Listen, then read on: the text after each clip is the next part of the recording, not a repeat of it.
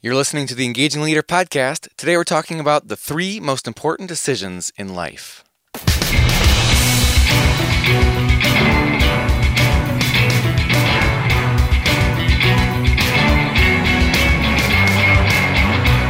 Does your leadership inspire trust, passion, and action? Welcome to the Engaging Leader Podcast with Jesse Lahey, consultant, writer, and speaker. Jesse has helped executives engage hundreds of thousands of people. Join us now for principles to communicate, engage, and lead with greater impact.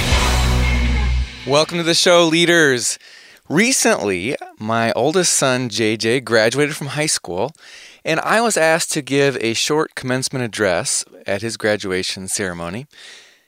And there were two things about that that were challenging. Number one, it's graduation. You want to say something that is going to have a lifelong impact.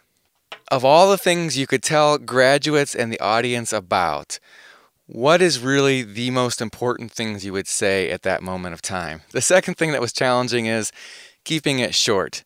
Uh, you got all this important stuff to talk about. You obviously want to keep it short because there's already a ceremony that people are sitting through, and so you don't have a whole lot of their attention. They're not there to see a speech. They're there to see to, to just be, participate in graduation and get on to the graduation parties and so forth. So when I boiled everything down to what I thought was the most important thing for my oldest child to know or to think about at that moment of life, I realized it wasn't just of importance to him, it really was important to me and to anyone who was listening. So I'd like to briefly share with you what I shared that day. You may find it helpful in your life, or you may have some young people that you can share some of these ideas with. JJ has a best friend named Justin, and one of the ways they have fun together is to take Justin's Jeep off roading and trail riding. They leave Justin's house and they drive down the real roads to the place where they go off road. And at that point, they have almost unlimited choice of directions for where they will go. It reminds me of when I graduated from high school and left my home and family and went to Xavier University in Cincinnati, where I had almost unlimited choices in front of me, especially regarding who I wanted to be. I'm not just talking about whether I wanted to be a doctor, a lawyer, or candlestick maker. I'm talking about more important choices, and in particular, three stories come to mind. The first involves what I chose to do about God, or just my faith in general. From my earliest memories, my parents and grandparents told me stories about a God who created Adam and Eve and let them name the animals and tend the garden. They told me stories about a man who walked on water and then involved a young boy in a miracle that fed 5,000 people. They told me stories about a God who cared about what was on our hearts and minds and listened to our prayers and answered them. When I went off to school and was on my own, I no longer had someone who was requiring me to believe in these stories or to go to church or to pray or have any type of faith or spiritual life at all. At that moment, it was completely my choice whether to continue to believe those stories or go listen to different stories, whether to uh, continue to just participate in any kind of faith life whatsoever.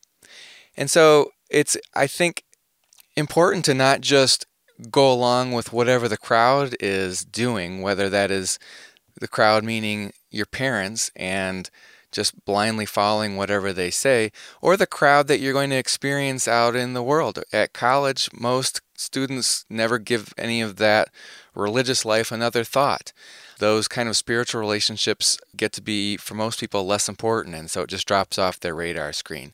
And I think that that is an important choice to make intentionally as opposed to accidentally.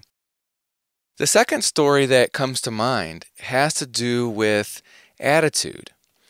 One of my favorite quotes of all time comes from Charles Swindoll, who said, Life is 10% what happens to us and 90% how we choose to respond to it.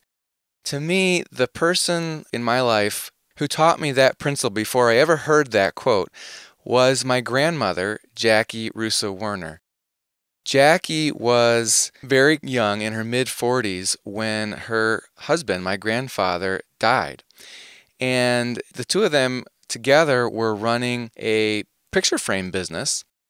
Not long after he died, she realized that that kind of mom and pop shop really required both of them working at it full time to make a living. And she just wasn't going to be able to handle it on her own. And the income wasn't going to be enough. So, in addition to that business, she started up a second business doing real estate, which she did in the evenings and weekends primarily. And so, not only did she have this huge, sad event in life, this tragic event where the love of her life, longtime husband, a major part of her identity was gone, she had this major financial issue to deal with. Now, anybody who knows Jackie will tell you that she is one of the most positive, proactive people you would ever meet, as well as one of the most generous and selfless. She is always paying attention to who is around her and what they need. And she demonstrated that from my earliest memories, which really are around from around the time my grandfather died. I think that's a conscious choice to manage your attitude, to choose to respond to life proactively as opposed to just letting it happen to us. Life is 10% what happens to us and 90% how we respond to it. And the third most important decision that comes to mind is about who to marry. I quickly made that decision after graduating from high school. I had already been dating Erin, who, of course, did become my wife. You know, in high school, as well as in college, there were lots of girls who were pretty and lots who were smart. There were plenty to choose from. Erin was both pretty and smart, but she had also a spark to her and she had a depth to her that was even more attractive to me.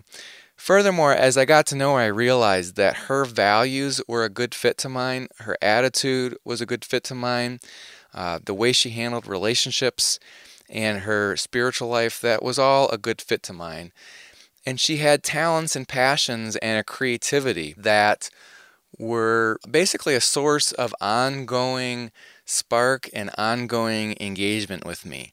And here we are almost 20 years later, where we still have a wonderful time together, great fun.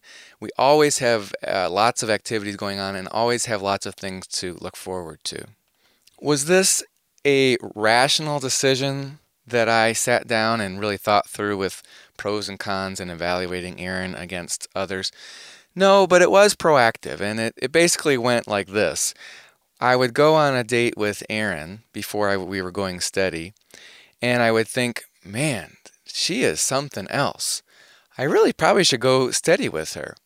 But I'd been, I'd had other steady girlfriends, and was really kind of tired of being tied to uh, a single person and having all of my time consumed with one person. And I just didn't want to be that serious so fast. And I wanted to just date around and, and have a more easygoing time of life. But I would go on a date with another girl and I would think, yep, she's pretty good. Uh, that was fun. I really should date around. Then I'd go back on a date with Erin and I'd say, wow, why am I wasting my time with anyone else?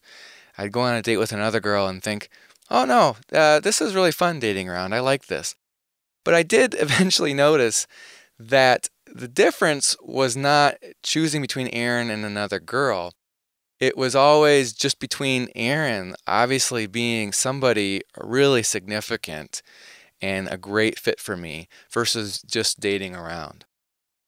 And when I really stopped and thought about it, that had to do with things that were ultimately important to me at a much deeper level than just good looks or brains. Erin had all that and a lot more. And so I did, I do think that I made that decision about who to marry proactively. I didn't just sort of fall into it because, hey, here's somebody who's interested in me at this point in life.